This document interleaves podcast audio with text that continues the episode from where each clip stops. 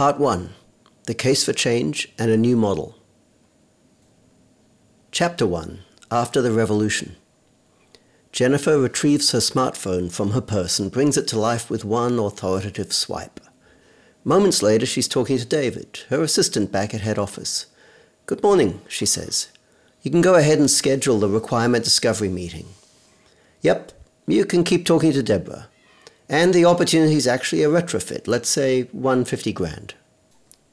I'm all over it, David reassures Jennifer as he updates fields in the CRM. So you'd better hot-tail it over to Tyson Engineering. Philip left here half an hour ago, so he should be ready for the presentation when you get there. Jennifer, David, and Philip all work for James Sanders Group, JSG, a manufacturer of point-of-sale displays and internal fit-outs. JSG is one of our silent revolutionaries. JSG is an engineering centric company. They became successful by solving tough problems and building innovative custom installations. JSG recently suffered a slow leakage in sales. The problem was not that they were suffering at the hands of a large competitor, that's a battle they were well equipped to fight. What was happening was that numerous small competitors, some of them recent market entrants, others offshore manufacturers, were chipping away at their base, winning numerous small jobs often at crazy margins.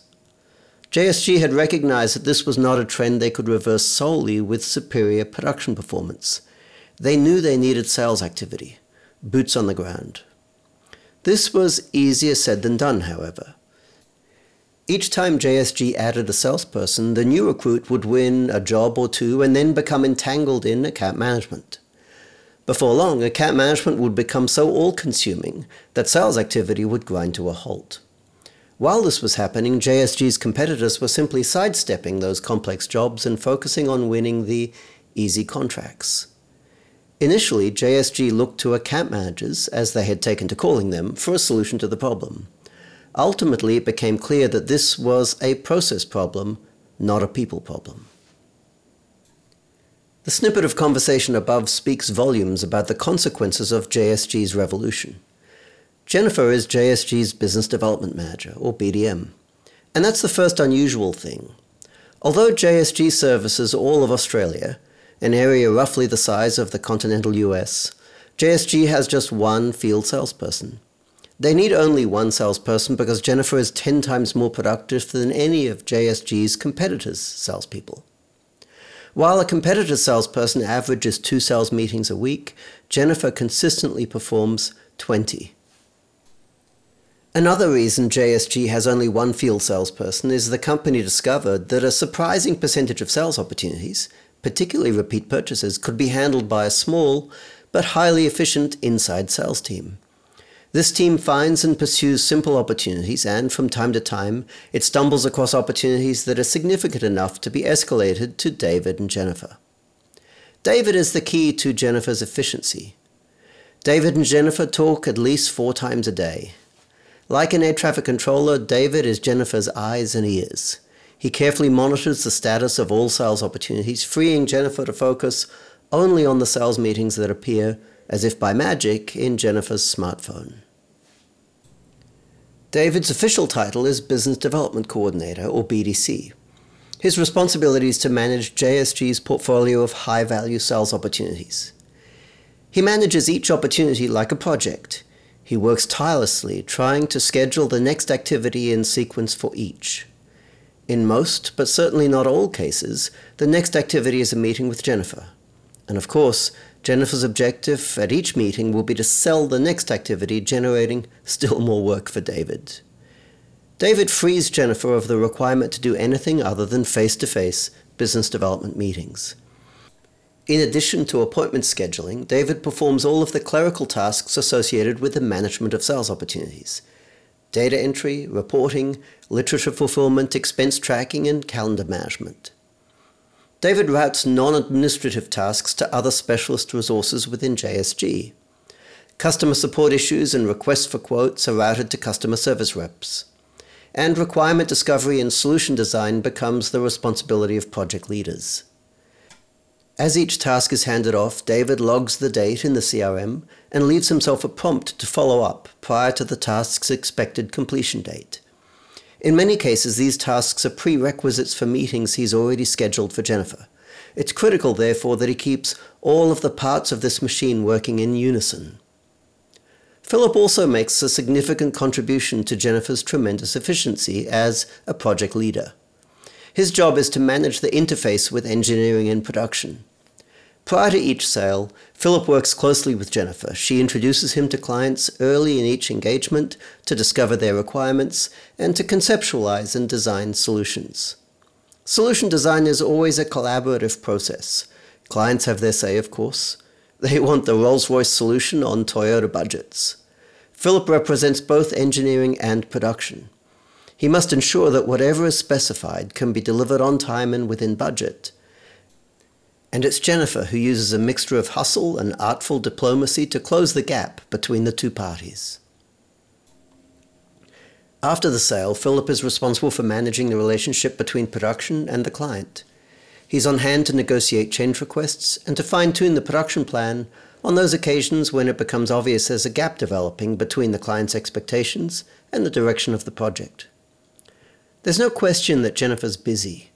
20 business development appointments a week is a lot of work. And then there's the travel, a lot of travel. But the interesting thing is that Jennifer loves working in this environment. There's no stress. She doesn't feel like a juggler with a hundred balls in the air. Clients are happy too. They understand where her responsibilities begin and end, and they always know exactly who to talk to if something appears to be going wrong. All Jennifer has to do is show up at meetings and talk to people, and she's really good at that. The selling looks after itself. Management by numbers. Matthew is one of James Sanders' two sons. He's in charge of operations and sales. Sales wasn't previously under his purview, but it is now. In spite of the fact that the JSG sales function has more moving parts now, it's actually become simpler to manage. Matthew chairs a weekly sales meeting. The meeting consists of a review of a simple dashboard. The team's primary concern is the size of four critical queues of work. There's a queue of forward booked meetings in Jennifer's calendar, and there's a queue of sales opportunities upstream from David and from each of the two internal salespeople. Matthew knows that the profitability of the firm requires a steady flow of work to the plant. He also understands that the primary driver of this flow is the volume of selling conversations performed by his sales team. Any hiccups in sales activity will result in idle machines and workers in a month or so. Matthew keeps an eye on other indicators too. He scans run charts looking for unhealthy trends and scrutinizes cycle times for critical activities to ensure that protective capacities are being maintained. Matthew's biggest sales challenge is maintaining the support capacity required to keep up with the sales team's unrelenting flow of orders. Prior to the revolution, Jennifer was one of five account managers. Today, two of those account managers have been converted into project leaders, and one came inside to kickstart the inside sales team. To free project leadership capacity, Matthew has been building a team of customer service representatives, but this team is under the pump too. Every month it seems like there are a couple of new faces in there. Arresting the decline. JSG is clearly a different organization today. Sales used to be the responsibility of five overburdened account managers. Now, in place of those account managers, there's a team of specialists. A campaign coordinator ensures the two inside salespeople can have 30 mostly outbound selling conversations a day. A percentage of those sales opportunities are escalated to David, who coordinates Jennifer and the team of project leaders. And behind the scenes, a customer service team looks after the processing of orders, the generation of quotations, and the resolution of customer issues. Today, JSG's sales function is clearly a machine. But the impact has not just been on sales. The revolution in sales has benefited most of JSG's other functions too. Sales and engineering work closely together now to the obvious benefit of both. A full order book has simplified the lives of the production team. They're consistently busy and they like it that way. And even finance has benefited. The team based approach to sales eliminated the requirement for sales commissions and, consequently, the requirement for finance to mediate constant disputes over compensation. As you would expect, these changes have had a profound impact on JSG's profitability. At the beginning of the journey, small increases in operating expense were easily compensated for by additional sales activity. But over time, the gap between revenues and expenses has widened at an increasing rate, thanks to economies of scale in both sales and production. Theory into practice. This chapter has shown you the implications of sales process engineering, or SPE, for one business environment, an engineer to order manufacturer. Chapters 2 and 3 will show you why SPE is so important in today's business environment, introduce you to SPE's four fundamental principles, and then explain how these simple principles lead logically to the end result exemplified by JSG's story. Chapter 4 will introduce you to the inside out model, the model most commonly employed by our silent revolutionaries. One message that will play over and over throughout this book is that you cannot improve the performance of sales by focusing solely on the sales function. This theme will be tackled head on in Chapter 5. In Chapter 6, you'll learn how to apply SPE's principles to create profound improvements in the performance of a range of business environments, including indirect sales and small businesses. In Part 1's final chapter, Chapter 7, we'll explore the case for the elimination of salespeople's commissions. And then Part 2 is dedicated to the practical application of SPE in your organization. It's time to go to work.